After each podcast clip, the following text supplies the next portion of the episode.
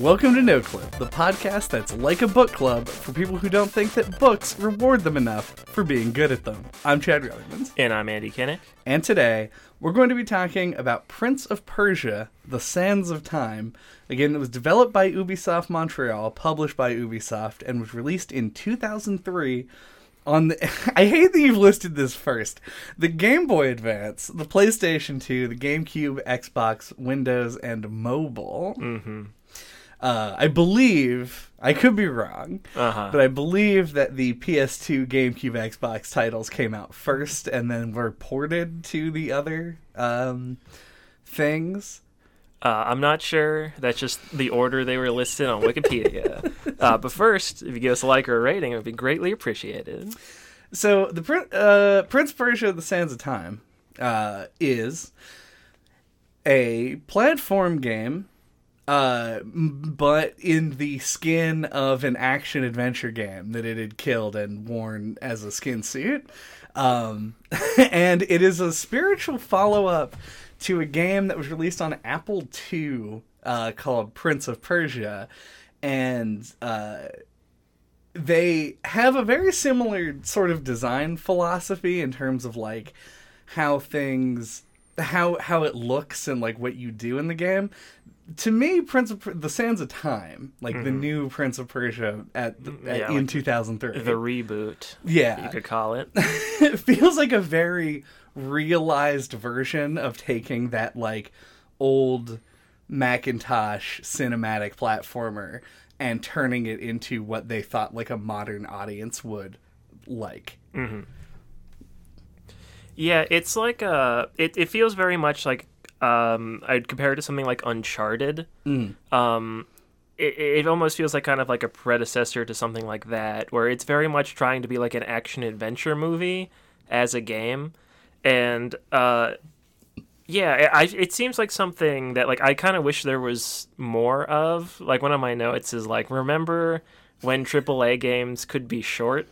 Oh, yeah. Um... So, yeah, I think this is, like, um, definitely feels like of its time because of it. Um, yeah, like, the fact that it's, like, a eight-hour experience. Um, I don't know. I, something about that I really liked. It has, like, as I say over and over again, every time we do an older game I haven't done, it, it there's a nostalgic feel to it. Yeah. Uh, even though I never played it before. Yeah. So, I actually had a few notes on uh, sort of, like... design philosophy at the time, like of the era of the P S two. And one of the things that we jokingly talk about, you've coined the term early two thousands forced variety. Mm-hmm. Um, you had to pay me every time you say it. It's true. I have, like, a jar of quarters that I keep handing to him every time it comes up. Um, but uh, th- there's... we use it as a gag, sort of, to be like, look at how they made us do, uh, like, a bullet hell segment in this game that has nothing to do with that. Yeah, it was like a growing pain of video games. Yeah, but it it reflects a very real design trend of this era, um, and I think Prince of Persia might be, because we've talked about games from this era, but there are always things like Silent Hill two, or, like, Devil May Cry, that are games that are outstanding. Kingdom Hearts. Yeah, Kingdom Hearts, because they focus on doing a one thing really well. Kind of, Devil May Cry is all about the combat system. Silent Hill two is all about atmosphere. This game seems to want to be about fucking everything, and it makes me really angry at it. Like, I'm, this is maybe the most disappointed that I've been in a game, which is a scale that I'm not used to using. Like, how what, how high were my hopes compared to where I ended up? Uh, because I usually go in pretty, like, blind. Like, I usually play these games and say, like, oh, whatever happens, happens, and I'll give, you know. But this game has, like, a lot of build-up and stuff. Uh, it was really popular at the time when it came out. Uh, I owned a copy of it on the PlayStation two, which we'll get into in a minute. Mm-hmm. Um, and when I got here I and, and actually started playing it, I was like, man, they had something really interesting. And then they literally ruined it with everything else that they put in that didn't need to be there. Yeah, I, I personally would say it falls somewhere in the middle ground between a focused game and a forced variety game. Because mm-hmm. I, I do feel like it does focus just on... platforming, combat, and story. Like, you don't have, like, a Star Fox level or, you know, or sw- a swimming section or anything like that. That is true. So, but, you know, I agree. It does kind of, like, it, it could have benefited from focusing just on the platforming, which is, like, its strongest, uh, I think, aspect. Yeah, I, w- I would I would agree with that. And I do want to get into those kind of a things, but uh, I feel like that's going to make up a big, meaty chunk of the discussion. Um, those big, meaty chunks. Those meaty chunks. And the first thing that I do want to get out of the way, uh, as a consumer report, if you're here for the should I purchase Prince of Persia from two thousand three on this podcast in two thousand twenty-two, uh-huh. uh, I read online that the P C port of this game is uh, poo-poo bad port. That isn't any good. Um, and I was like, well, thank God I have this working copy of it on the PlayStation two. Uh, that was an overreach on my part. The we're, the copy that we had on the PlayStation two, in fact, does not work. uh, I sure thought that it would, because as far as I know, it was played once mm. ten years ago. Uh, more than ten years ago at this point, eighteen years ago, and uh, not touched since, but I guess it has deteriorated uh, in that time. So we ended up playing it on different things, and I just got a fancy new Steam Deck that I wanted to play it on because it, it was available and it would be convenient for me. Mm-hmm. Uh, the P C port is a poo-poo bad port that sucks. Uh, it would just unbind keys at random sometimes. There was a weird glitch that g- made me redo several portions of the game. Mm. Uh, so, all this to say, and it has no bearing on the quality of the game as intended, uh, but don't play the P C version of the game if you can help it, because it's extremely bad. Yeah, I played it on P S three. And it was fine. Yeah. Um, yeah, I assumed that it was the PlayStation two. That wasn't working, and not the disc. I guess that could I be. Didn't test it. Okay. We have a couple things that can play P S two games. That's true. But they none of them worked in my experience, mm-hmm. so uh, who knows, really. Old hardware is difficult to work with sometimes. Yeah.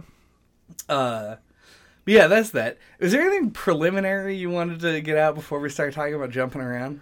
Not really. I think we, we mostly covered it by just mentioning it. It's a spiritual, like, successor or, like, a reboot of a, a really, really old uh, yeah. game from, like, the eighties. Notably, uh, the guy who, who coded and made the original Prince of Persia, uh, whose name is Jordan Mechner, that I just looked up, uh, he, he actually did come back and led design on this game as well.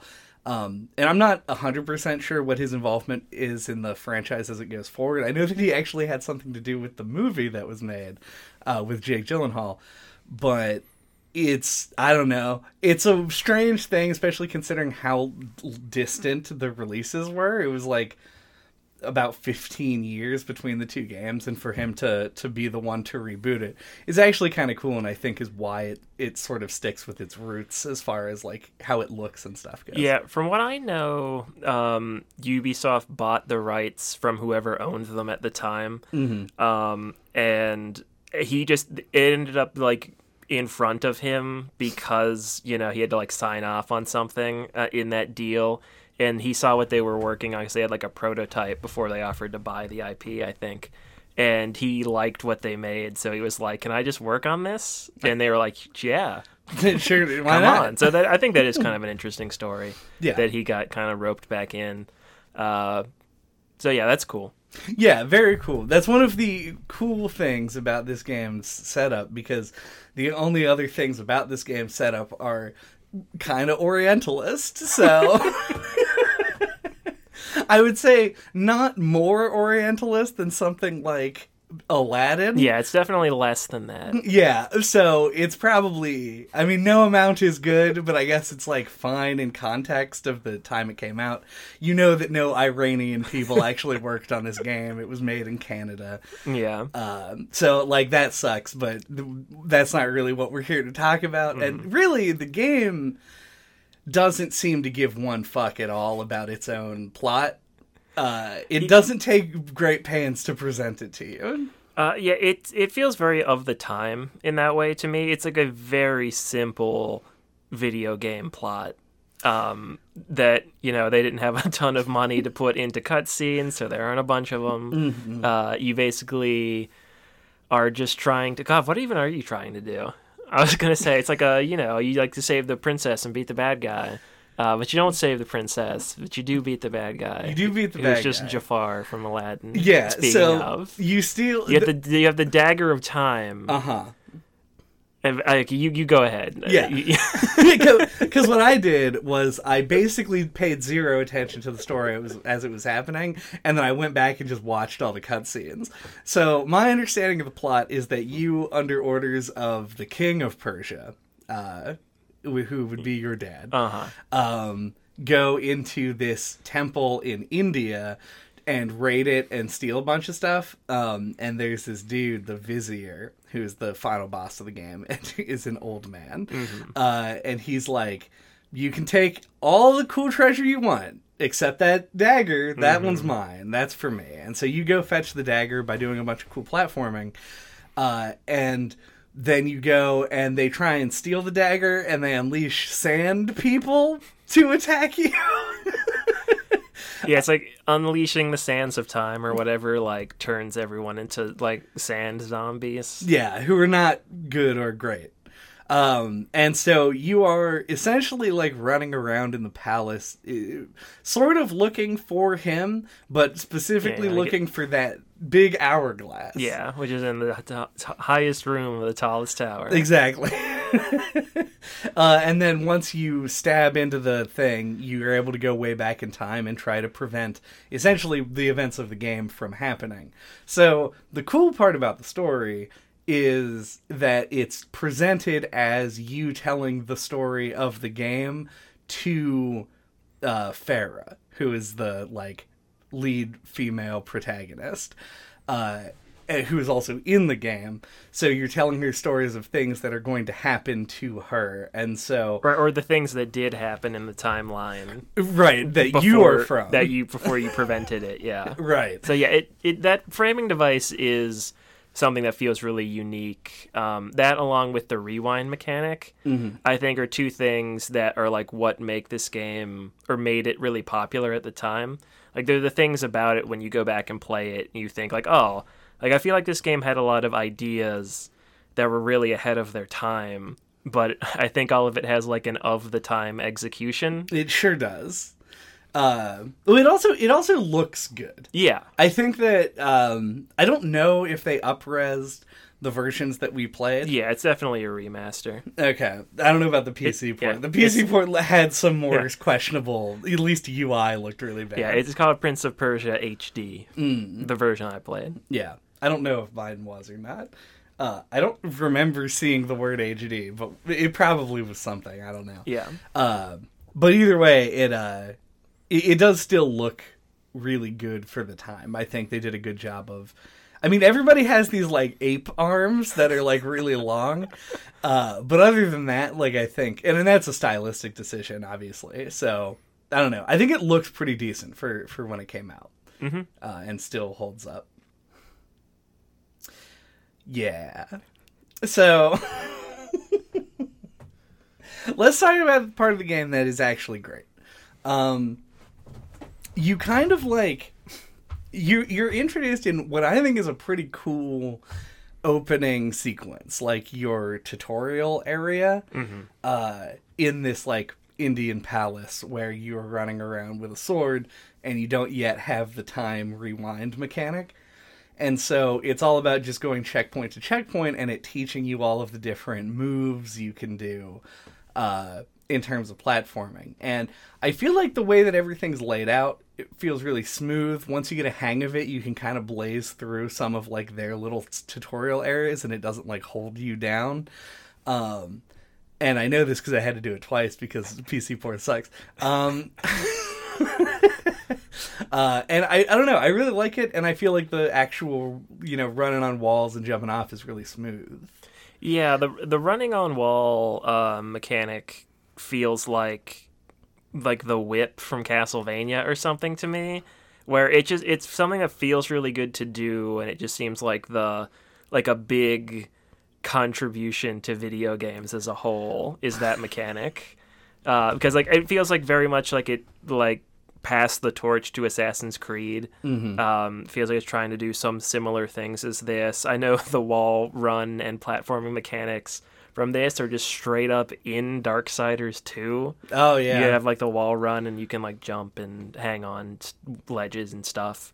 Uh, so, in et cetera, et cetera. I'm sure it's popped up in other things. But, yeah, it's just such a cool, satisfying mechanic. Yeah, and, and like, I, I didn't go through a list of games and try and figure out, like, is this the first thing that did a lot of this stuff? Um, because I, I don't honestly know. I know that there were lots of games, there were lots of platformers that existed before this that had elements of this stuff, jumping between poles and doing yeah. like the spin around on a on a bar gymnastics move are definitely not unique to this at all. Uh, the licensed Spider-Man video game had swing on pole, yeah. so uh, it's definitely not like. Everything the game did was unique, but I feel like it melded everything together really well, and it did. And I complained about this. I would like to point before I even say it. Uh-huh. Uh, I do not think that Prince of Persia: The Sands of Time is a better game than Donkey Kong Country Tropical Freeze. I will not say that. But one of the things that I noted in that game was that it was hard when playing to like see the line, like where you're supposed to go in mm-hmm. a fluid way. And Prince of Persia is a three D game that makes it very easy to see the line m- most of the time. There are definitely hiccups, mm-hmm. but most of the time it is about your execution on the platforming, and that's what makes it engaging and actually fun to do. Yeah, I think it accomplishes that in like two ways. Like, one is the camera. Mm-hmm. Um, it, it chooses to like take like a fixed perspective a lot of the time, which I hate. Um, but uh, just in general, not specifically in this game, mm-hmm. but um, especially for a platformer.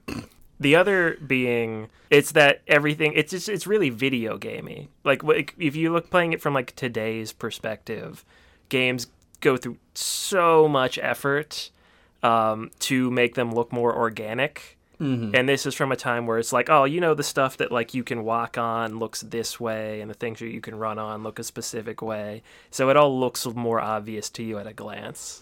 Yeah. And then is it's like th- this is why you end up with things like uh, this is partially, I think, maybe why the re- the era of the three D platformer has sort of ended. And is maybe being resurrected, potentially. Because if you see modern three D platformers, they are a lot more cartoony because you're able to do this kind of thing. When it was the hotness to make every game look as realistic as possible.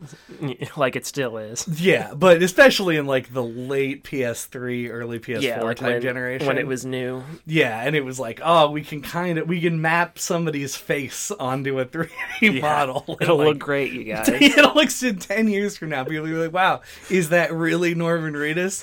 Uh, th- no. Um, uh, that it was difficult to make a level like work. Like I talked about a million billion years ago, uh, really liking the consistency in level design in Super Mario Sunshine. And I think a lot of that was born out of sort of a limitation. You couldn't make it look not like a video game. Uh, And this is kind of does the same thing. You know, the little, the grayer bricks are ones that you can grab onto, mm-hmm. stuff like that. Yeah, and I, I really like, I think that stems into, like, the environment, too. Like, I like that you're you're going through just a castle for the whole time. Like, and I like the... It doesn't it, look very much like a castle. Yeah, I know, it doesn't look very much like a castle. Um, this is the, l- long-time the, listeners will know. It's the dumbest running joke of all time. Uh, um... Um, but yeah, I think uh, it's similar to like something like Super Mario Sunshine. Like I like to see like how creative a developer can get like within a limitation like that. Like Symphony of the Night is another game like that where it's like all in one location and it's like how do they get variety in areas? Uh, I think that's kind of cool. Um, it highlights like the creative process, I think, in an interesting way. Um, but it, I wanted to compare it to Ico, okay. um, by Team Ico, uh, which was a P S one game, I think had an influence on this. Cause like you're going through a mostly abandoned castle with a companion character and you're like solving puzzles and stuff. Uh, so I just felt like that seemed like a, not like a very specific, uh, source of influence, but I think might've been like a, a loose source of inspiration.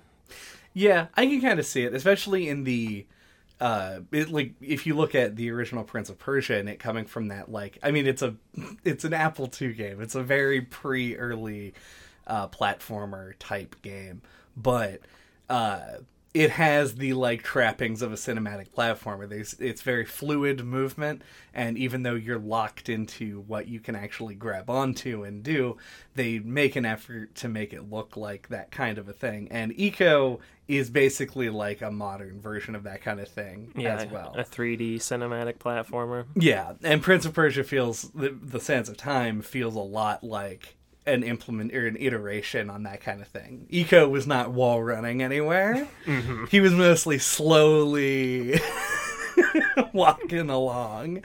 Uh, but yeah, pr- the the the feeling of it, I think, is kind of similar. It's just, I think the tone suffers from it being a much more cartoony game. Sure, um, but that's. I don't know. I don't think it was... It was definitely not in Prince of Persia's design document to be, like, a moody, like, tone piece. Yeah. It wants to be, like, a bombastic action yeah, game. Swashbuckling adventure. Exactly.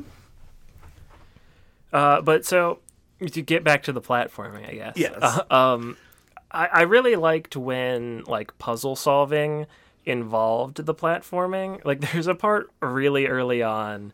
Uh, which I thought was a really, very bad sign, uh, where you have this puzzle where you have to, like, turn a lever and to, like, two levers to, like, move these, like, cylinders around and, like, raise platforms to get them all into specific spots. And I was like, oh, no. Old P S two game puzzle design. Uh, but that's really the only instance of a puzzle like that that I can remember. Most of them involve, like, having to, like, get to a place. Yeah. They used... Uh, there were a lot of puzzles in this game in what a video game reviewer or player in two thousand three would call puzzles. Mm-hmm. And I don't think that they're... that like, if you broke them down into their constituent pieces, I don't know if they would fit the definition of puzzle, where it is just like, you have to do a thing, but in order to do the thing, you have to do the platforming challenge to get there. And so it feels puzzle-like. You're collecting pieces, but they realistically are just traversal challenges. Yeah, there's like there's like micro puzzles within like a macro platforming challenge. Yeah. Like that room you were watching me play with all of the ropes. Like, there are some parts where you had to, like, move a box to a spot. You know, a classic video game, drag the box around. Yeah. Um, and there might be a time where you had to, like, swing to a spot you didn't think you were going to need to swing to. But mostly you're just platforming. Yeah. Like, a little bit of puzzly moments thrown in. Yeah, I think when the game does something that is purely a puzzle, it's always a bad puzzle. Yeah. Like, it never quite makes a puzzle that's, like, really good. Uh, there are several that involved, like, turning levers, like, a specific amount, or, like, two face in a direction, and then you do a thing. Mm-hmm. And never once did I really ever have to think about it. I mostly solved them accidentally. Yeah. Move these mirrors around uh, to, to reflect the, the light. That's on the ground. Yeah, that's marked on the spot. It. Uh, and so that, that all, like, it's one of those things, you always talk about it, um, so I always attribute it to you, of saying, like, if there's, if you can put, like, a little bit of a puzzle, something to make the player think a little bit, then it's appreciated. But mm. it is possible to go too far. Yeah. And I think that this is an example of it. Like, there's parts of it where I see it totally being a... just a thing. Like, you get here and you and you grab... There's little bars that you grab onto and they open doors. Mm. Love those. Yeah. Very elegant design. You grab the thing, you see that you've completed the thing, now you can move on from the room. I like the buttons that you have to hit by running up the wall. Those are satisfying. Yeah, like, um... what's his name, who used to be Dan something from Extra Credits, oh, who yeah. has not been a part of for many years, did a video about like how just like a character's animations can like say a lot about their personality, like something about just how like they open a box or they push a button and things like that. And the way that he pushes buttons by having to like run up a wall and hit them with his feet just seems like a really clever way mm. to be like, oh, well, the button, push the button will have the character do the platformy thing. Just seemed like a good like way to map the gameplay mechanics and the personality of the character, like tie them together. Yeah, and it keeps you moving. Yeah, like it's the thing you yeah. you know the game is about movement. So yeah. it's fun to run on a wall, so why not push a button while running on a wall? And you can like time your jump with when you hit the button, which I think is actually a part of some of the puzzles. Mm-hmm. Uh, it's a yeah, it's it's it's a lot of the level design I think is genuinely really good. Um, I think that they they spent a lot of time to make sure that like.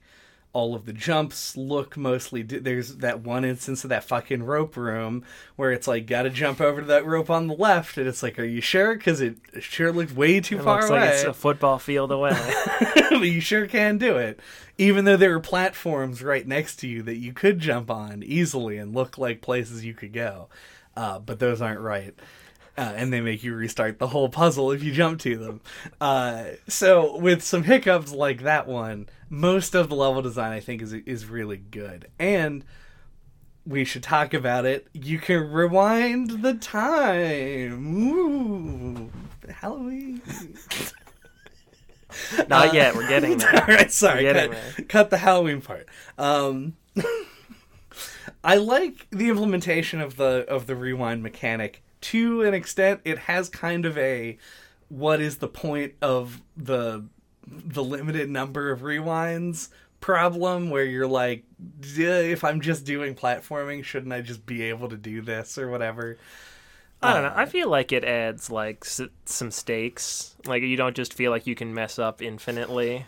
I, that is sort of true. Yeah. I think it has this weird way of being both...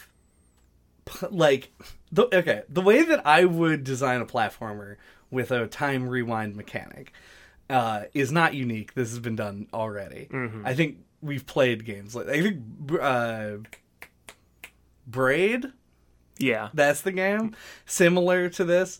Make the platforming challenges. Well, okay, Braid's more of a puzzle game, but like yeah. ignore that. Uh, make if you make the platforming challenges more difficult.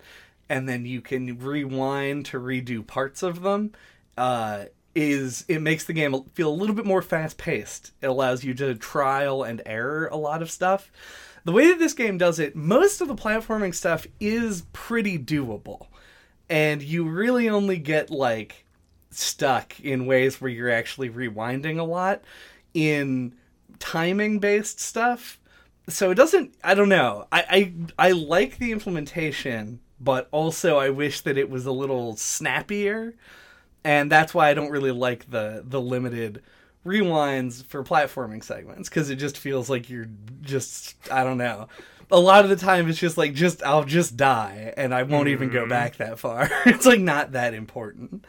I don't know. I, I feel like I like it being a manageable resource. Like, I, I think it adds, like, decision-making. Like, uh, like you're saying, like, do I rewind it and waste a tank, or do I just start over from the checkpoint? Mm-hmm. Um, and it's, like, the one thing I'd like about the combat system is that, uh, like, the, the the dagger and, like, having to, like, stab the enemies, I think, adds, like, decision-making to, like, I had to... plan out when I do this. Um, so I, I think that's interesting. Um, and I agree I could be snappier. They have to like leave a bunch of time after you die to give you enough time to like hit the rewind button, and that always feels really janky and awkward. Yeah. Um, but I don't know. Yeah, I, I feel like it does add like uh, some necessary like pressure to like perform and everything. I know like my go-to example for this is something like Guacamelee. There's almost no punishment for dying. Like, you fall off a ledge into lava, and you just instantly are back on the platform. Yeah. Um, and it just feels like nothing. So I think you need, like, a little bit of, like, to sell the failure state. Right. Yeah, and the fact that this game has, like, a, a heavily mitigated failure state, I guess. I can kind of get behind that. I just think that there's something about it that feels a little bit too over-designed, or, like, a little sluggish. Yeah. That makes it hard to engage with no. in a way that I want to. Yeah, it could definitely be improved on. Um, there might be something that has done this, but, like, I couldn't think of it off the top of my head. But it seems like, it just seems like such a great idea. Um, I know something like Ori lets you do, like, uh, like create your own checkpoints, and it has, like, the launch mechanic that, like, lets you kind of correct mm-hmm. your platforming or the flood. Once again, Mario Sunshine. Yeah, great game. Uh, people tend to like those kinds of things. Um, and it just, it seems like a, the rewind mechanic specifically, I don't know if they've patented it or something, but, like, something that, like, another game would have tried to do and, like, refine mm-hmm. that I don't, as far as I'm aware, hasn't really been done. I mean, I don't think it has been really in three D platformers. I'm, I might in, well, I'll say I'll do it on the break, which means we won't do it. Yeah. Um, but I believe that there are some, uh, like, indie platformers that use this mechanic. I wouldn't be surprised. Yeah. But... And, and I know that it has been iterated on at some point, but, uh, I would have to actually look into it because I don't necessarily know that I've played any of them. Mm-hmm. Um, so there is that. Um, I do want to. I want to shout out one thing because uh, we're getting we've got a little bit of time, and there's something I want to yell at for a second before we go to break. Yes, uh, but I do want to shout out something that I like about this that I never thought that I would, and that this is a platformer that has even worse than real life fall damage. If you fall one inch past the, the fall damage thing, you just fucking collapse in a pile and are like, oh, no. And it's obviously used... This is a d- potential limitation of the time of how this is, like, all worked out, but it's obviously implemented that way so that you have to do the puzzles the way that... Or the, the puzzle, the platforming challenges in the way that they've prescribed them. But I actually love it conceptually because it makes getting down from places a thing. Mm-hmm. In a platformer, a lot of the time, you jump up real high, and then you have to go back down, and you just jump off. And you land in your... Oh, maybe you take a little bit of damage. Mario does this. Like, you'll take, like, three points of damage or something. Yeah. Uh, and so I liked that because it really... It sings in a level that I otherwise fucking hate. Uh, in the library area, mm. there's a, a, you climb up and then you, like, are platforming across the scaffolding, but then in order to leave the level, you actually have to come back to the ground. And so you have to plot a route that actually takes you back to ground level or low enough that you can jump down there without dying. Uh, and it made me think about it and go, like, oh yeah, there's actually a lot of that in this game. There's a lot of places where you can see your goal. It's easily accessible via falling, but unfortunately your life will leave you if you do that. Uh, so you do their prescribed platforming challenge, but the idea is still there. It's it's something I do like and I think is a cool thing that you just don't see as often. Yeah, yeah, and you can even, like, downwards wall jump too, which I thought was interesting. Mm-hmm. Um, no, I agree. It um it definitely it does feel really silly. There were some parts earlier on. Where, like, I, like, there's just ground below, and you try to jump down to it, and it's, like, maybe a six-foot drop, you know? And he just dies yeah. immediately, um, as if he uh, plummeted to his death. Uh, and it is, yeah, it's very awkward. I think less, it's, there's less of that the further in you go, because there's, like, larger gaps and stuff you have to platform across. Mm-hmm. Oh, yeah, it no, it does feel really clever. It's almost like, not quite doubling your uh, platforming space, but it's definitely, like, adding a lot of extra stuff. Yeah. It it is it's cool like that. The prince is just a very fragile man. Yeah. He can die from any yeah. drop. He's agile, not strong. Yeah. um It's all in his fingers. That's where all his strength is. God, he's got such finger strength too. This man uh that actually also leads into what I was going to say. Oh, we, my God. We've been really, we've been really positive. We, we have not been really positive, but mm-hmm. we have been reasonably positive about this game that in the end I don't like all that much. Mm-hmm. So I do want to, before... I thought you were going to be teeming with hatred when, when I was playing it. I was te- I was not teeming. I was teeming with disappointment. Uh-huh. Uh, but I do want to talk about this because this is an element of... Plat- I'm considering it an element of platforming. No one in their right mind would, but I am for some reason. Uh, because frequently you will just be stopped in the middle of platforming by, ooh, surprise, bats. Mm. Ooh, a flock of bats just will fly oh, in. You know I'm going to agree with this. Yeah. You agree with this? Do you agree with this? So while the prince is hanging from somewhere, and you'll sort of, like, make your way across stuff, uh, and then just bats show up, and if the bats attack you, they don't do very much damage, but they will knock you off of whatever you're standing on. Uh, potentially killing you and making you reset. So what you do is you pr- press the attack button for a while. And I would just put the controller on a table and tap on the attack button and, like, look at my phone or, like, check my email, make sure everything's good in, like, the world around me and my physical vicinity. Because the bats are not a challenge. I guess if you wanted to kill them faster... you could time your swings. The thing you're supposed to do is you don't if you don't attack them, they come in closer to you. Mm-hmm. And then if you attack when they're like all in close, you can hit like three of them at a time. Then they disperse and then they come back and then you hit them again. Yeah, and you have to get it down to there only being like three I bats. think it's three and then they'll fly away. Yeah. Uh, but I found that that occasionally did make me still get hit. Mm, so yeah, I found that to, the optimal not thing... Too slow. Yeah, the yeah. optimal thing to do was just to press the X mm. button. It'll allow me to drink water, you know, stay hydrated, it's important. Uh, and so, it, it but they, it, it's not, even if you do try and do it the fast way, right? Mm-hmm. It isn't engaging. It's not like, f- nobody went, hooray, the bats are here. I love these guys.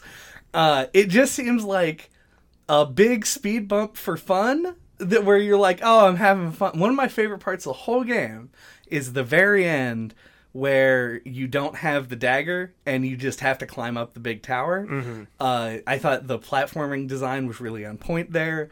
Uh, it didn't stop you a million times to do stupid combat. And when it did, you had the one hit kill sword. Well, we'll get back to that on the second half. Uh, but... just bats everywhere. There's just bats fucking all over the place, and it drives me insane. Uh, what do you think about bats? Uh, I mean, I don't like them either. Um, I, I think this is another like older game thing, uh, especially with things like enemy designs. Like there's there's oftentimes there'll just be something in there that seems like it is just supposed to be annoying. Yep. Um, for one reason or another, I don't know. I've, the logic is supposed to be like, oh, those players think they're getting so good, and we're going to throw them a curveball. uh, they're going ha- to have to deal with this. Um, I don't know. Yeah, it might be a holdover from arcadey design. I don't know. But mm-hmm. yeah, no, it's just an annoyance. Yeah, it's an annoyance and a time waster, and it just feels like really uncalled for in all elements of design. It's like nobody would have sat and planned that out. That had to have come in, like, midway through design, right? Like, nobody's like, oh, we're going to do this, and then some bats will show mm-hmm. up and make them stop for a while. It's like, you look at the rest of the design. You remember the big cave area uh, with the waterfall? Oh, yeah, yeah, yeah. You, like, run across the wall, and you're jumping between the stalactites, and... Uh, you get onto the thing, go across the bridge, bridge crumbles. Like, I can imagine somebody dreaming that up and putting it in, like, an adventure novel. He jumped across two stalactites, ran across the wall, and jumped onto the crumbling bridge, all for love, or whatever the fuck he's after. Uh-huh. Uh, and, but at no point in that are you like, and then some bats showed up. And the prince hung, and he swung his sword at him for, like, fifteen, twenty seconds. Mm-hmm.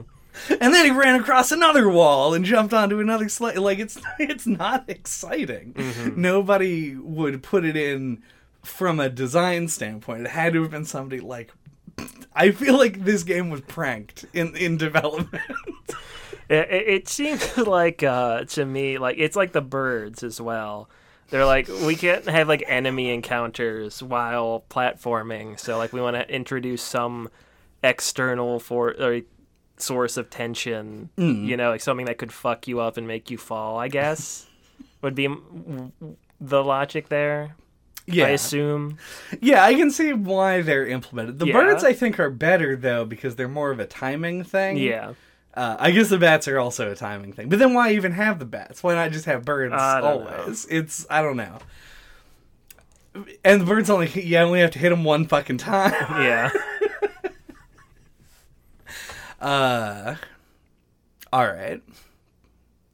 Uh, I'm done fighting about these bats. Uh-huh. So let's fight all of the other enemies in the game after, after the, the break. break. Flip over their heads and stuff.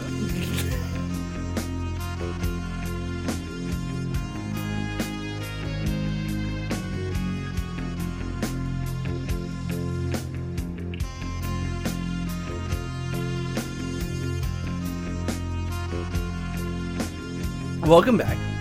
We are now going to talk about all of the parts of the game that are not cl- the platforming. Uh-huh. Uh, and spoiler alert, I don't like them. I wish they didn't have them. Uh, let me just get my thesis statement out of the way real quick. Sure. Uh, the combat in this game is bad. Um, it's extremely bad. It's boring. Uh, it's not hard, but it is punishing. And every fight takes four times longer than it needs to. Uh, that's basically where I landed, and I came up with that rubric, four times longer, pretty early on. Uh-huh. And then as the game went on, it just kept proving me more and more right, that the combat would just keep going forever, and it, it really felt awful uh, to do. uh, I don't know if you agree, but I refuse to believe that anyone thinks that it's, like, good combat. Mm-hmm. I think that it's, like, fine at best. um, I think, it, it, I feel like it has, like, some interesting ideas. Um, like I said on the first half, like, I, I do kind of like the way that the dagger is actually factored into it, and you can, like, stun people in time, and then, like, they get knocked down, and you have to, like...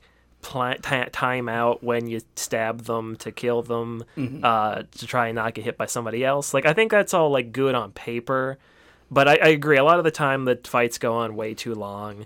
Um, and I don't know. I, I think it's like, and I think for the time, especially, like, it's, it's okay. Um, 'cause like there really weren't a lot of games, like, you know, other than like something like Devil May Cry or like Kingdom Hearts or like early like action Uh, hack and slashy kind of games. Like, most games had bad combat, and that's true of a lot of games even to this day. Uh, if they aren't combat games, the combat's usually pretty meh. So, uh, I, it didn't stand out to me as, like, uniquely terrible, but I thought it was, like, okay when it was working at its best, and, yeah, a lot of the times it was pretty lackluster. Yeah, and it doesn't take a long, meandering path to get to the heart of the problem, really. You just said it right there. It's like, other games at the time where the combat was actually good are games that focused on combat. They were games that were about their combat. Devil May Cry is about fighting. Mm-hmm. Uh, it's like, yeah, the, the go-to standard for the time period. Yeah. Kingdom Hearts is an R P G, but it's an action R P G, and it was one of the f- the first... games that Square made that really wanted to focus on a more active combat system, and you can tell they didn't want to fuck it up because they thought they really had something, and then yeah. it turns out, haha, here we are twenty years later still doing the same yeah. shit. There was also platforming in Kingdom Hearts. There's so. also, and, but that the platforming in Kingdom Hearts but, sucks But ass. The platforming is the part that sucks, and yeah. not the combat, so. so. So Prince of Persia put its efforts in its platforming. That's where the effort should have gone. But it's like if you were given a book report on two books, and you could, and you just didn't read and one. It was called A Tale of Two Cities. It was A Tale of Two Cities. And... Uh, and you just didn't read one of the books. Mm. And so you were like writing the paper and you were like, I should give equal focus to the book that I have no idea what I'm doing on. Uh, it just, it feels misguided.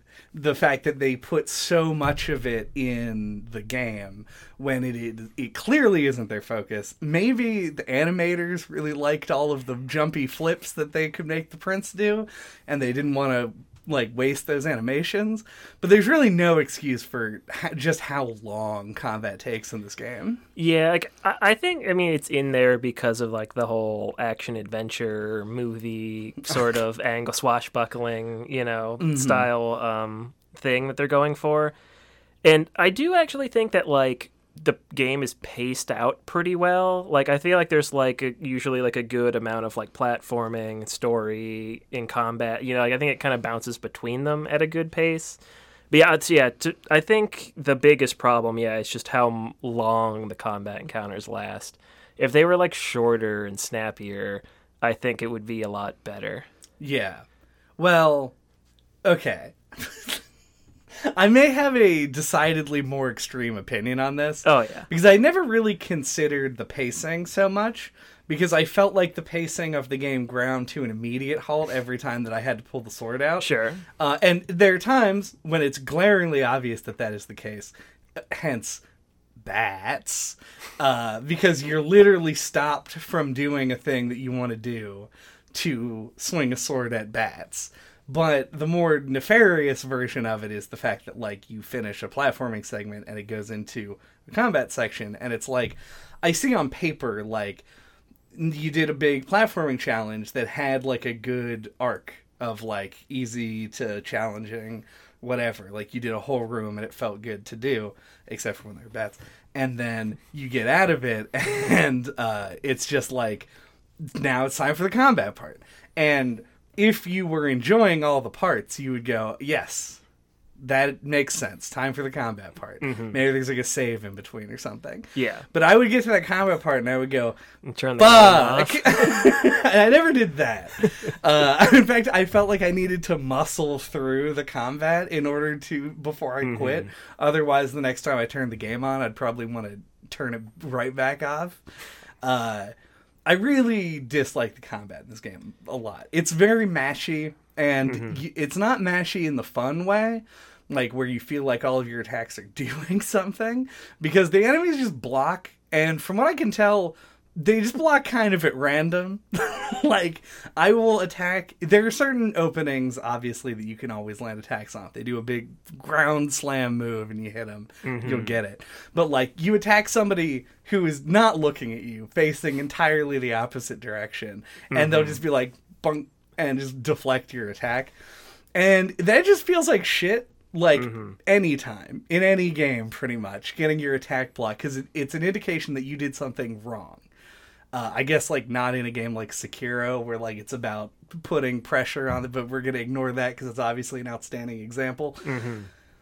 It just, it it makes the combat feel like it is being, it's it's like dragging your feet through a ten-foot deep sludge pool at all times. You can do cool acrobatics and shit, but it you never feel like you're making progress in it. Uh, and actually, I have a totally other thing to say. If you have, yeah, yeah, uh, yeah I, I think that uh, I think it's just the A I is hard. It's like unreadable. Uh, mm. I think is the thing. It's like you don't know, yeah, like when an enemy is guarding, uh, or you know, like when it's gonna attack. Like a lot of times, they just stand around. Uh, you know, and, but then other times you'll get knocked down and they'll all wail on you. Um, So, yeah, it's you can't, yeah, like, pay attention to what the enemies are doing and react accordingly, really. You just kind of have to, it's more reactive. Yeah. Like, if you see something coming, then you avoid it. Um, and I guess, I feel like, like, the, to the your larger point, like, I feel like the actual, like, combat encounters maybe make up, like, fifteen percent of the game. Uh, but it feels like a lot more than that because they're so long. Yeah. Um, so I definitely sympathize. Um, so those are the two things I had. If you want to launch into your your your other thing. Uh, my other thing is that it is a very no-brain, stupid design decision to have the enemies be able to teleport. Hmm. Uh, I get that they wanted to make them slow and to not, like, lock you into a small room with them, uh, which is what other games would do in a similar situation. Uh, but it means that your positioning also means nothing, except be away from Farah, because she's the archer and she can die. Uh, she can also, another thing, a cool idea that gets lost in that in that muck puddle I was talking about uh-huh. is... Uh, that you can hurt Farah, and Farah can shoot you with arrows, and the enemies can hurt each other. Yeah, I like friendly fire. Yeah, fully applied to everybody. And I like the idea, but once again, I feel like the game doesn't take any advantage of it whatsoever. Um, outside of, I guess, the rewind mechanic, it does give an additional use if you accidentally take an arrow to the knee and have to go back in time to not die. Mm-hmm. Uh... But the fact that enemies can teleport fucking blows, because you're like, oh, there's enemies here, and so I'll move over to here to try and get, like, one guy by himself, because that's when the combat is manageable. And then everyone just teleports over to you, uh, and ninety-nine percent of the enemies you can't do the jump attack over top of. Mm-hmm. Uh, the all the arenas are really huge, mostly. There are a few cramped ones, which I think are a little bit more interesting, because you can do the wall run stuff. Mm-hmm. But most of them are big, wide-open arenas with nothing to jump off of. So you end up just kind of, like, standing still, holding the block button unless they go for a sweep attack, taking damage and rewinding time. Mm-hmm. There's also a really dumb mechanic where after you retrieve, like once you stab someone with the dagger, then it resets your time circle that's right. in the top left. And so if you die immediately after that, you just fucking are dead and have to restart the whole encounter. Um, I don't know. It's just, like I said, it's not hard because it's all just like, that you never have to do anything that's complicated. Mm-hmm. You just have to press the attack button and then choose the one interesting decision. When do I stab this downed guy? Or when do I use one of my powers? Uh, and, but it just, it, you just have to hold tight for a long time mm-hmm. while nothing happens around you. It feels like you can't be proactive, like you said. It's a reactive thing. But then also playing defensively is is not making any progress, because they'll just walk slowly in a circle around you, or teleport, or go attack your ally, who also loses you the game if she dies. Mm-hmm. So it just felt like I never knew how to play it. The game never explained to me a way to play it that I found actually engaging. It just seemed like they kept throwing things at you, and so I would just hit the attack button a lot of times, mm-hmm. and eventually it would just triumph. It, I don't know. It, I hated every, literally every second of it. I don't think I enjoyed myself for uh, a, a fraction of a tiny bit of time during those long-ass combat encounters. Mm-hmm. Uh... I I definitely agree that the teleporting is terrible. Yeah. Um, especially because, like, it has a hit, like a hurt box. Like, an enemy teleporting in near you will, like, knock you over. Uh-huh. That's especially dumb. Um, yeah, and it, it just feels like, uh, like, they they tried, um, you know, like... I feel like yeah, like they're trying to create like an interesting combat system, you know, and like for the time, like I don't know how it was received, mm-hmm. um, but yeah, it's just it's not aged well. It, it almost seems like a like a precursor to like Arkham Asylum combat or something, uh, which also isn't good. Um, but and that was highly praised when yeah. it came out, like its combat system specifically. So yeah, I don't know. Yeah, they tried. I just think like other elements of this game, like. I feel like I probably would have liked it at the time, but like it's just not aged well at all. Yeah. Yeah, I don't know how... I, I, I wish I had played it whenever we got it when I was a kid, but it, it was not played by me. It was played by other members of my household. So I... Your mom? My mom was, was getting down with some Prince of Persia. Yeah. Uh, she liked the weird sex scene in the middle. Nice. That was her favorite part. Um, but... Uh, but Yeah, I don't know. I, I feel like as a kid, I wouldn't have had the patience for it. because as an adult, I barely have the patience for it. So, uh, I'm not sure. I, I just don't know. That platform is good, though, you know? uh... So I guess, speaking of the combat and the platforming, um, not too long before this uh, video's coming out, um, a YouTuber by the name of Matthew Matosis mm. released a video, uh, first one he'd done in like a year or plus, um, on context sensitivity in video games. And it was something I could not think a lot about while playing this um, after watching that video, because it is context sensitivity, the video game. Um, it is something I kind of wanted to briefly touch on, because mm. I'm not like super knowledgeable about game development and everything. But like, it, basically context sensitivity, if you don't know, is like, when you're like near a wall, you can hit the R one button to run along it, like when you're near a gap. Um, but when you're not doing that, if you're just standing there, the R one button doesn't do anything. So, um, so yeah, most things in this game work like that. Yeah. And it's probably was that in like the fixed camera were probably like my two biggest sources of friction with it.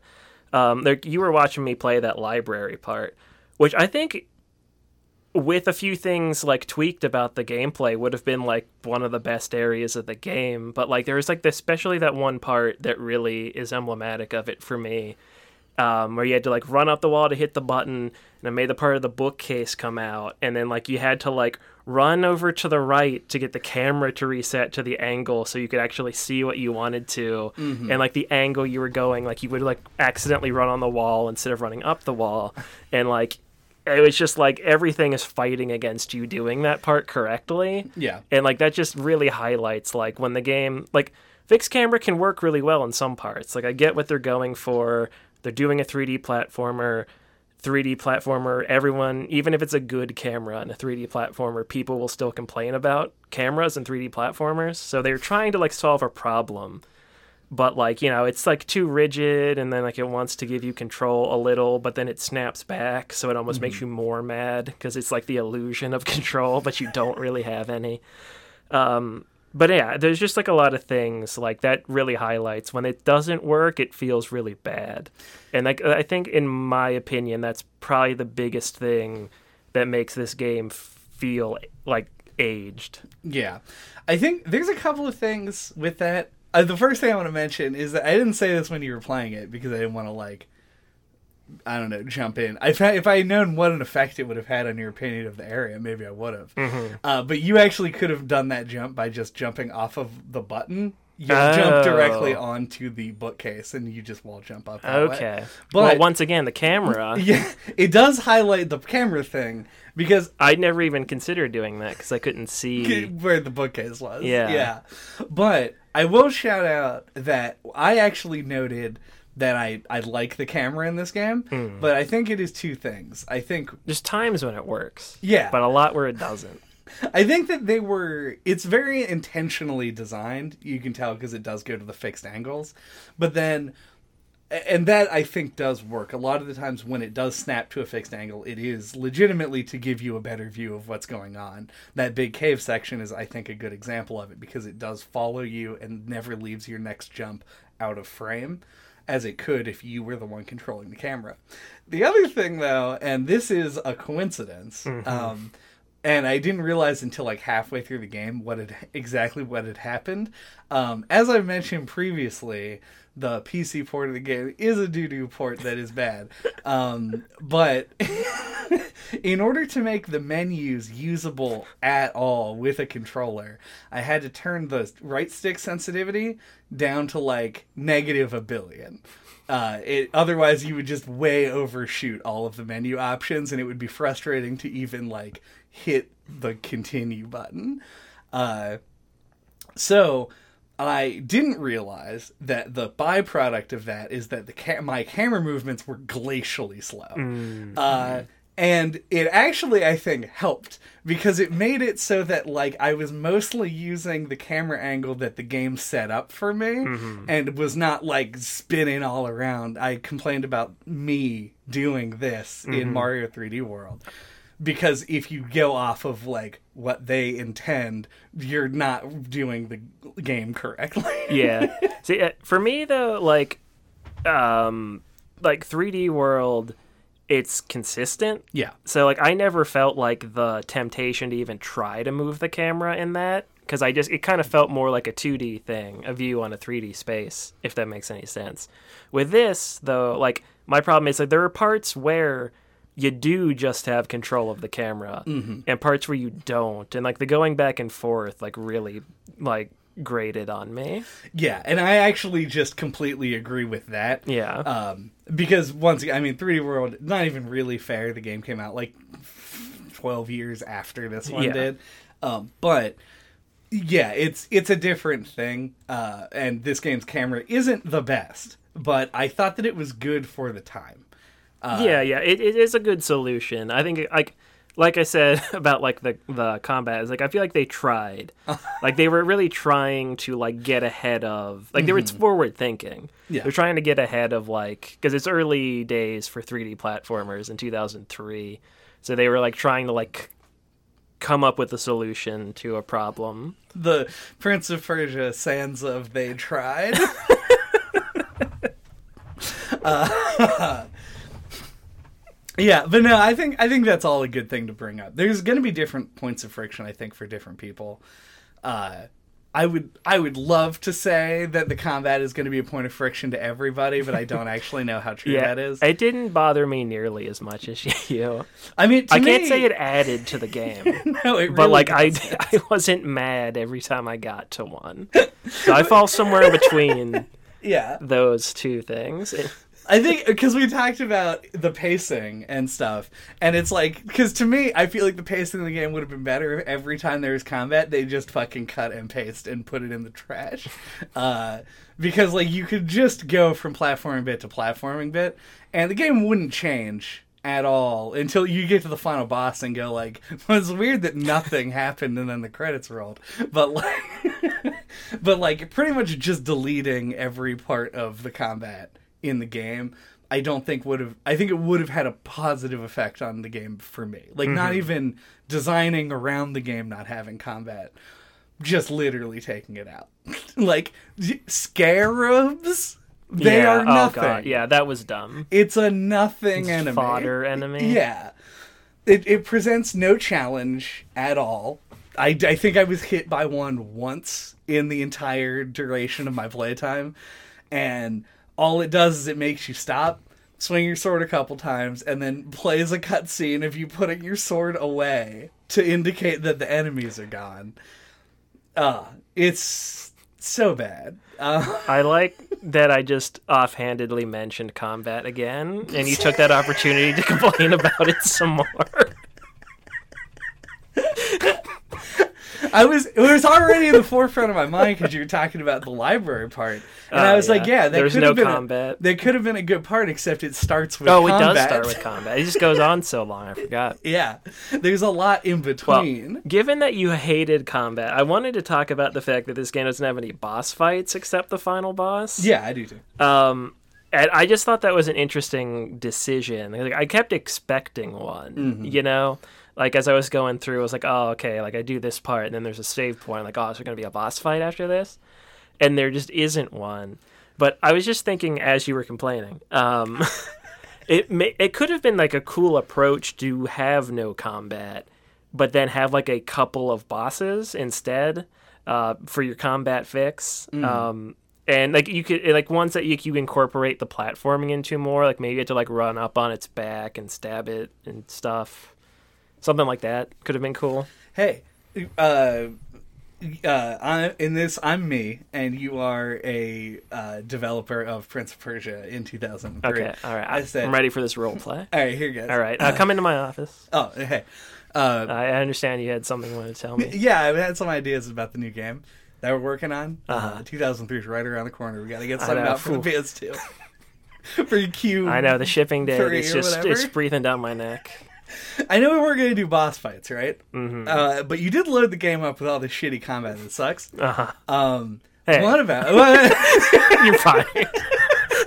And scene. Uh, no. Only team players on...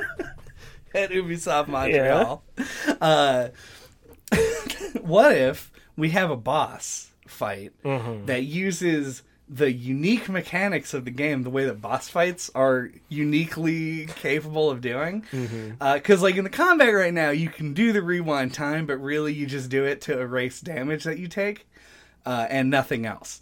Uh, what if you had, like, a boss that's like a big sand golem or something, and he would smash his hand down real fast, but you would see where he smashed his hand down, so you rewind time to get out of the way and land an attack when he... when the hand comes mm. down, right? That'd be genius, wouldn't it? It would be a good use of the mechanic. It wouldn't be traditional, weird, mashy combat. And you could incorporate big monsters, which everybody likes. Mm. Uh, I mean, Sony's breathing down my neck. We gotta ship this game by uh, quarter to one next year, all right? Yeah, no. The, the, okay, scene. Uh, uh, the, I do. I genuinely think that this, because there's this mechanic, this time reversal mechanic, boss fights actually would have been cool in this game. I don't even really like boss fights that much generally, mm-hmm. but this seems like the kind of place where they could be put to good use. Yeah, just like a handful, mm-hmm. I think. Yeah, like maybe four or so, like big ones. Yeah. Bruh. Like a sand golem. Like a big sand golem. Yeah. That's just what I thought Like of. a big snake. Could be like a big snake. Yeah, go with more Aladdin inspiration. Yeah, anything at all that could utilize the time reversal in a way that was, like, interesting. Yeah. I don't know. Yeah, there. Like that's a that's another way that I think this is more, like, very, like, two thousand three P S two kind of design. Like, if you had the time rewind mechanic in a newer game, the, there would be more of a push to do creative things with it, whereas, like, at the time, it was like, it's the rewind mechanic, you use it to reverse. You know, there's just the one use. Yeah. yeah. You know, like, combat and platforming mistakes. Yeah. Yeah, the rewind is... We talked about this in combat, it doesn't feel very proactive. The rewind is not proactive. You can't use the rewind to solve a problem. Yeah, you, it's not like a puzzle element. Yeah, it's only there to erase your errors. Mm-hmm. Uh, and I don't know, could have been could have been cool. Uh, so uh, another thing I wanted to mention was Farah herself. We yeah. kind of talked about her a little bit. Um, I guess, what did you think of her? Like, because I, I actually really liked the inclusion of the character, because um, she's mostly just for presentation. Like, she assists you in combat, and but, like, I found that, like, if you just kind of, like, move near her every once in a while, like, she n- will never die. Like, mm-hmm. things will just aggro to you, so she's not, like, a liability in an annoying way. And, like, I like their banter, and I like how, like, even though it's not actually adding anything mechanically, like, I like it when you have to rely on her to help solve a puzzle. Like, I think it's cute. Like, I, I just think, like, presentation-wise, I think, like, it adds a fun element to the game. Yeah, I think as far as companion mechanics go in games, I think that this is a decent one. I think that her application in combat is legitimately good. Um... It's one of the few unambiguously mm-hmm. good things about the combat. I sucked ass at fighting the birds. Oh, yeah. So you can just stand back and let her shoot them. That is true. Yeah, so that that was actually pretty sweet. I would just block and then mm. attack after they hit me, I almost, like a dog yeah, in Dark I almost Souls. Never blocked. Mm. Um, I was always just kind of, like, running around like an idiot. Oh, aggro Kinnick. Right? Yeah, oh, aggro Kinnick, yeah. So I... just legitimately never thought to even block the crows for some reason. It's like you you block other weapons with the block attack. Right? I mean, it is true. You do uh, do that. Yeah, so that's that's definitely my thought on that one. But otherwise, I mean, I didn't like the banter. Um, mm. I didn't really like their relationship very uh, much. See, I, I, I thought the dialogue was like, of the time, like very cheesy yeah. and bad. But like I thought their back and forth was like amusing. Yeah, I probably would, because the cutscene compilation on YouTube I watched did not include mm. con- and I, as I complained to you about, the audio is mixed in a confusingly bad way. That's yeah, that is something we should legitimately mention. Uh, you, I thought. I think you were thought it might have just been the P C port, but mm-hmm. it's like that on the P S three as well. Um, and I assume in the original game, maybe it's better in the original. Could be. But yeah, you can't hear her yeah, most like, of the time. In and the then your scenes. Character is piercingly loud. Oh yeah, in the gameplay, but it's even worse in the cutscenes. Like the voices are like almost inaudible in the cutscenes. Yeah. It's it's really strange. That that is the case, and the fact that it happened on both versions means that it wasn't just like a weird technical yeah, issue. Yeah, makes me think the original's like that too. Yeah, uh, but yeah, I think that might have something to do with it. I never really got connected to her character from a gameplay perspective. Mm. I just kept thinking, like, man, how much smaller is Farrah than your character, realistically? Oh, that she can fit through cracks. She's been through every crack in the thing. I mean, she she has uh, two thousand three PlayStation two era big ass, big tits, mm-hmm. uh, and just squeezes right into those cracks, no problem. Much like the Prince squeeze. Never mind. Going on. uh, uh, yeah, and I, once again, don't remember the story super well for like because it was hard to hear. Um, but uh, what a, what a weird fucking thing! They were like, oh, you know, the story of the game. Not really sure. It was difficult to listen to. Uh, it's true though. It is true. Um, I was actually like the part of the story I found the most interesting is like she like splits off to do kind of her own thing towards the end mm. and tries to like she like takes the dagger from you at one point. Um, and then you end up going into like this weird dream sequence which like I don't I think it like implies that she's like related to this goddess character or in like I was I thought that was all really interesting, but it doesn't really go anywhere. Yeah, there's a bunch of stuff, and I know she isn't in the sequel, right? But then she they bring her back in the third one. Mm. I didn't know there was a third one. Yeah, there's a is trilogy. Is the third one The Warrior Within, or is that the second one?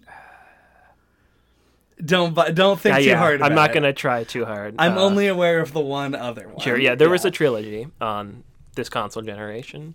A classic console generation for trilogies. Yep. Uh, yeah, I don't know. I mean. I don't think that, like, I say all these words that, mm-hmm. are, that sound inflammatory, but I don't actually, like, hate the character. Mm-hmm. Like I said, I think mechanically she actually does a lot to help the game. I think it both gives you an indication of where you're supposed to go in terms of actual pathfinding in the platforming parts, uh, and her contribution in, in combat actually is felt. Um, especially given that they just are always four enemies attacking you. The fact that she can just disable somebody is really nice. Yeah.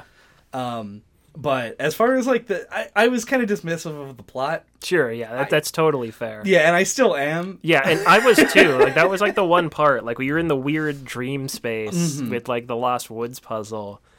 Uh, oh, no! Yeah. I was like, oh, like what's? I was actually like interested in what the story was doing, but then it just doesn't go anywhere. Yeah, uh, just like briefly, because we really don't need to go over it. Uh-huh. The Lost Woods puzzle in this game fucking sucks. Yeah, well, you if you're watching on YouTube, I won't cut it out. Uh, you can watch me struggle with it and then look up what to do, uh-huh. uh, because this is like a classic puzzle moment. Um, and we, we do a lot of games on the podcast. Like I always was kind of bad at uh, puzzle games, like like Zelda games. I love them. But, like, I would often get stuck in, like, a Zelda dungeon. And I've gotten a lot better at puzzle solving, but it's, like, it's really hard when you sit down and think about it. Because there will be a puzzle that, in retrospect, you'll think is really awesome and clever and cool. Uh-huh. But at the time, it just, like, fucking stopped you in your tracks. Um, and, like, this just made me think of it. It's not a particularly good puzzle or anything. But, like, I just got really fixated on the dialogue. Because you're running around in the circle, and he'll, like, scream her name, and then she'll say something back. And I was uh-huh. like, oh, it's got to have to do with, like, what door I'm walking in front of when her voice comes. Mm-hmm. And, like, I'm paying attention to that. And the real cue is this dripping water sound, which I just was hearing as ambience. Yep. And I and I probably would have thought of it if I didn't hyper fixate on the voices. Hey, you know what? fucking exactly the same. I only I thought that it was supposed to be her voice getting louder yeah, when you were closer exactly. to it. Yeah, yep. But in reality, it is this water sound effect, which, from then what I can tell, know... has no bearing on the game. Like, no point before were they like follow the water or no. something. Like, it's really stupid and comes out of nowhere. And the water does just sound like ambience. Like, there's nothing. I mean, it does yeah. get louder, so you have it, to, like, pay attention to yeah, that. Yeah, it but. sounds... It just... It was so obvious once I knew mm. that I, I just thought that was interesting. But then it also goes on for, like, two floors. Yeah. Of, I think, three doors apiece. So you have to go through it six times. Like, The Lost Woods is The Lost Woods and is a classic because of... Well, one, it's, like, one of the first things that did it. It was yeah, this, like... And they do it slightly differently each time. Yeah. In each game. Well, okay, I wasn't even really considering The Lost Woods as a whole thing. I mm. meant, like, The Lost Woods in The Legend of Zelda. Mm. Uh, which, it, it, it does get a pass, because the thing that it's doing is... Uh, it was new. It was new and issues, like, this hyper-liminal space. Uh, I, that's probably not the right use of that term. Uh, but the fact that it keeps coming up, and, like... You let some amateur game designers like Ubisoft Montreal mm-hmm. at it. it, just, it just goes on forever, and like the queue is really not clear as to what you're supposed to do. Uh, it's it's dumb. I hated it. That's all I gotta say. Uh, this game has the balls to include a final boss. Uh, what do you think about this this final boss? I think it's less it had the balls to include the final boss, in that it it felt obligated to put it in. Uh, it, makes, it feels like the final boss feels obligated to fight you at yeah. the end. Like, he's like, well, I guess. It was... It's like one of the easiest final bosses of all time. Yep. It was comical. Um, and it's really weird. It's just like cutscene, and then he's where it seems like it's setting up like a like a, another phase, like he's gonna turn into a big monster or something. And then it cuts back to gameplay, and then you just like hit him four more times, and he dies. And. Uh. Unironically, yeah, he, my favorite part of combat in the whole game. Yeah, it's like he gives a little speech where he's just like, oh, if you strike me down, I'll become even more powerful than you could possibly imagine, or something like that. Yeah. And then you just hit him. Yeah. And then he just dies. It's like he's clearly winded from yeah. using his clone magic or whatever. Yeah. And, but he gives a threatening speech. Like, it feels like the writing... He read the villain's handbook, and he knew that's what he was supposed to do. He was following it to the letter for some reason. Uh, Jesus Christ. The Yeah, so first part, fucking who gives a shit? You jump over his head a bunch of times, smack his yeah. dumb, stupid brain. You smack in. his balls around. You smack his balls around for a while. You kill all three of his clones, and then eventually he, you can do like one attack on him, and then you kick him out the window. Which, first of all, this is like an old, old man. Like, he is a sorcerer, but he's also shown as being like frail and weak. Uh-huh. And you fucking kick him out the window like it's yeah. a Tekken stage transition. He doesn't even like use magic against you. He no, just he just makes clones. He makes clones that, that are old people that fight you with a staff. And don't, like, shoot fireballs or anything. And he didn't learn any of those good... Disp- he had, he only learned political magic, he only apparently. Le- he only learned time magic, and he took the source of time... Uh, the ruin of time manipulation. Yeah, and so he is ruined mm-hmm. now. Uh, yeah, and then, literally, though, I have no idea what they were going for. It is, like... It is an enigma to me. It literally feels like a, we have to do a boss... Because, like, this is the villain of the story. Mm-hmm. Like, we have to put in something. If that was... If the intent was the second phase of the boss fight is just three hits and he dies... was, like, an intentional, like, look at how ridiculous it is that mm. we put a final boss in this game. Fucking... perfect. ten out of ten. I love it. Uh, if it was unintentional, I still love it. I still think it is amazing that it is the, like that, but it's confusing. It doesn't, it does, because the game doesn't scream that it's making a commentary at this mm-hmm. point. It's just a thing that happens straight-faced. Yeah, to me, it feels like they just ran out of time. Like they weren't able to implement anything better. He and was going to turn into a big monster. Yeah, and they couldn't cut it because it's the final boss. Yep. The fucking, the suits told us we had to keep the final boss in. Mm-hmm. It's like, we didn't even, he doesn't even have a health bar. You can kill him in three hits. Yeah, that's that's what it feels like to me. Mm-hmm. Uh, I had one other note. I don't know what you have left. Uh, oh. Just We're gone. Done. I'm done. Yeah. All right. uh, so I, my one other note is real stupid, which is why I saved it for the end, and also tradition. Mm-hmm. And it's the music. Oh, the music. The music in this game, really unremarkable for the most part. However, it's it is a uniquely two thousand three thing that it is this, like, traditional, I'll say, like the the we're in an Arabic country sitar music shit mm. that like every Western fantasy thing plays in this scenario, but then just with an electric guitar over it. Like, it feels really cheesy. Mm-hmm. Like Halo meets Aladdin is like somehow the aesthetic that the music gives. Mm-hmm. Uh, and I did, I found that charming in like a really stupid kind of way. Um, but I think that is just aesthetically sort of my, my shit is when something just feels horribly disparate and, and juxtaposed. Yeah. I will, I think I agree that music mostly underwhelming, but like the fusion of the guitar kind of worked for me. I mean, it doesn't sound bad. Yeah. It just sounds weird. Yeah. I, I did hear a little bit about the music, um, that apparently that like most of it is like authentic to like either Persia or India or, mm. you know, whatever culture it's supposed to.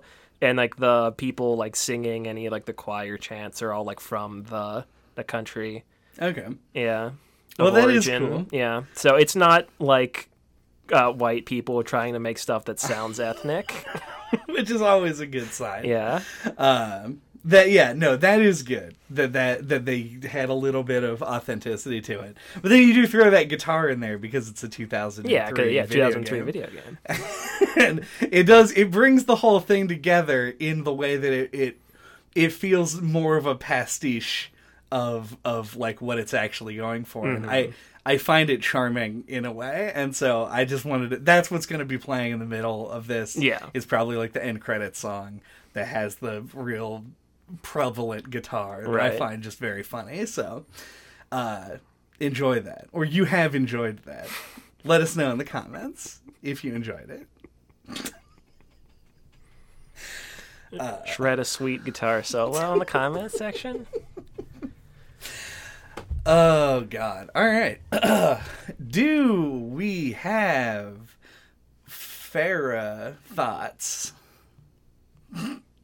Ah, uh, my Farah thoughts. Um, this is one of those games that, like, in a long line of games that um, I've always known about and have never played. Um, I know, like, this game, I'd hesitate to call it, like, a classic.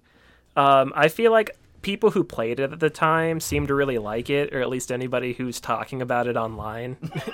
um, see, so yeah, seem to like like hold this up um, and really like it. But I think the broader like uh, public uh, moved on a long time ago.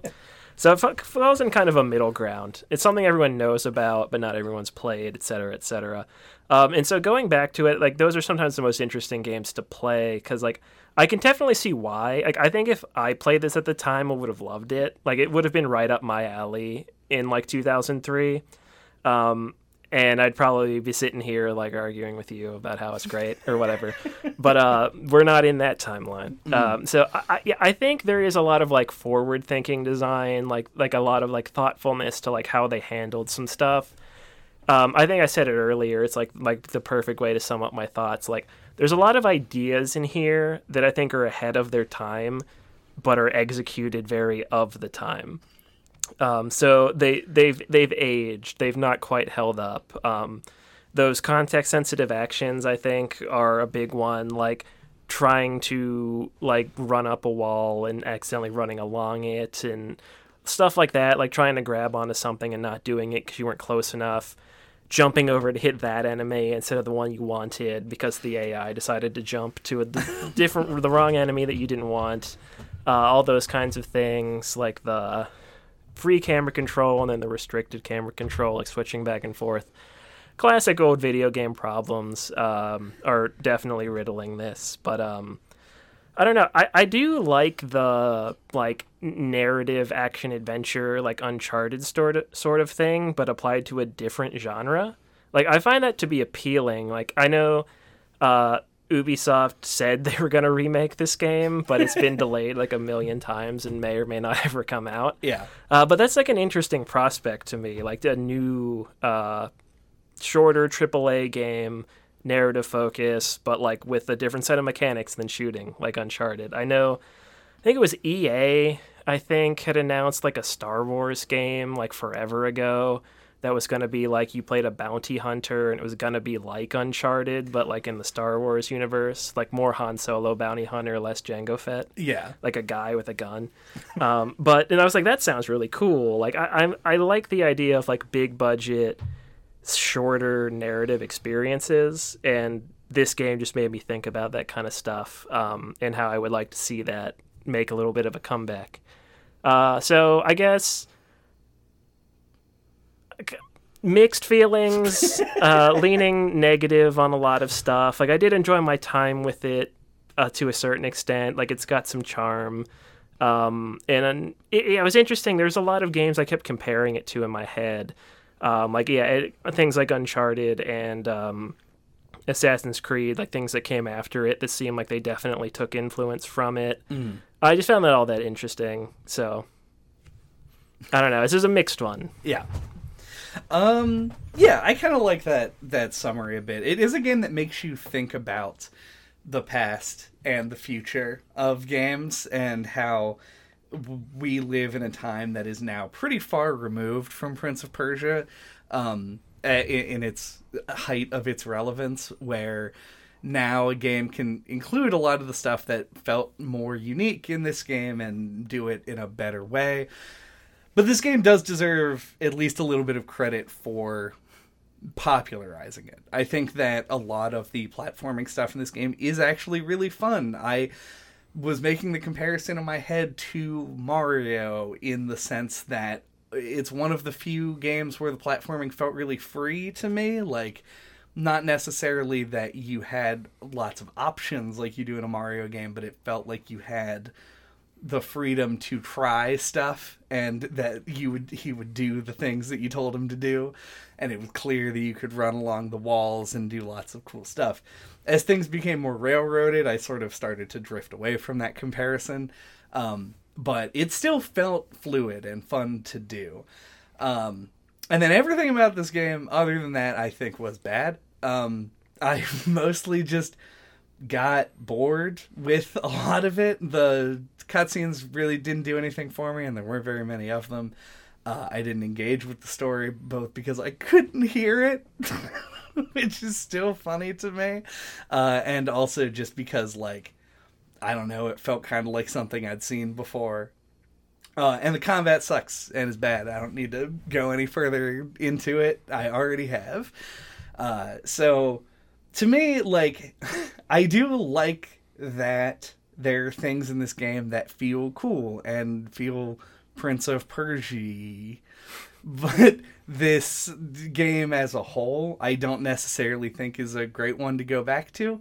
Um, maybe in a remake, they might do something with it. I know uh, that the franchise has been sort of lagging in recent years, but we'll maybe see something in the future that might be worth checking out.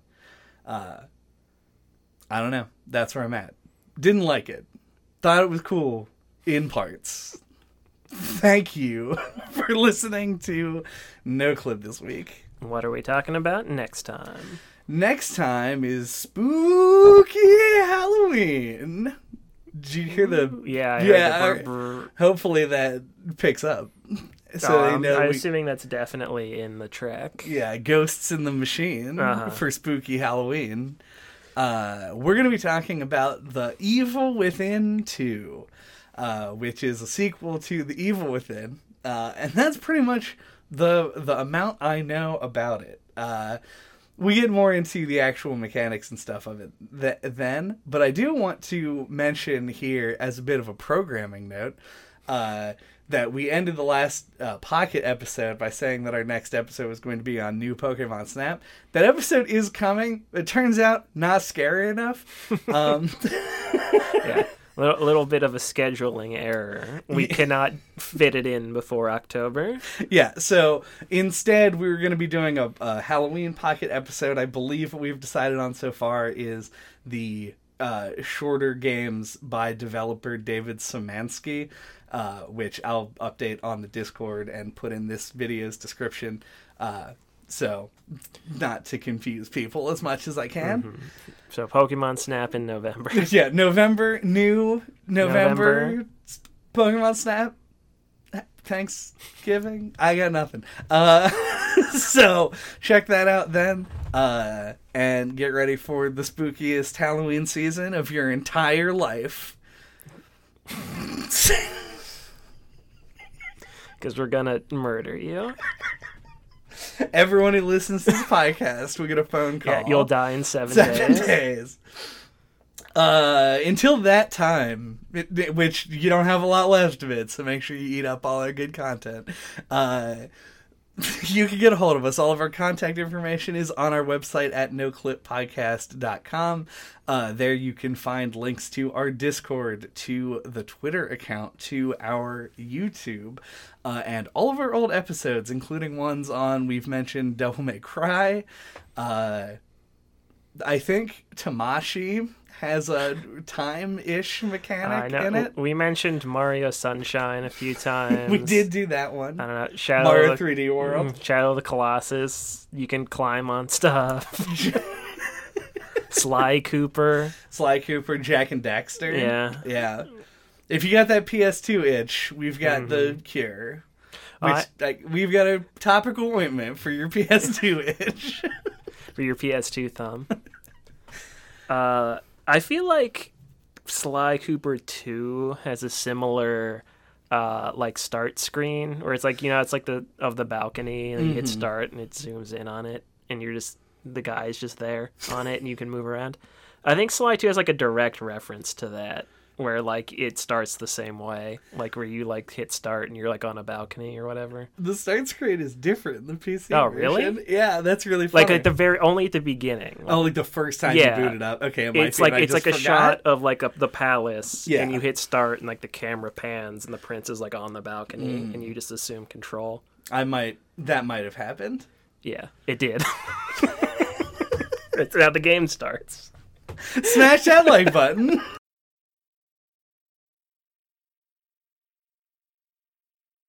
Anyway, we're back. I mean, now we're yeah, back. Chad had to refuel his health by drinking that water. You should put in the sound effects, like the if you can find it. I'm sure I can just over top of you drinking the water.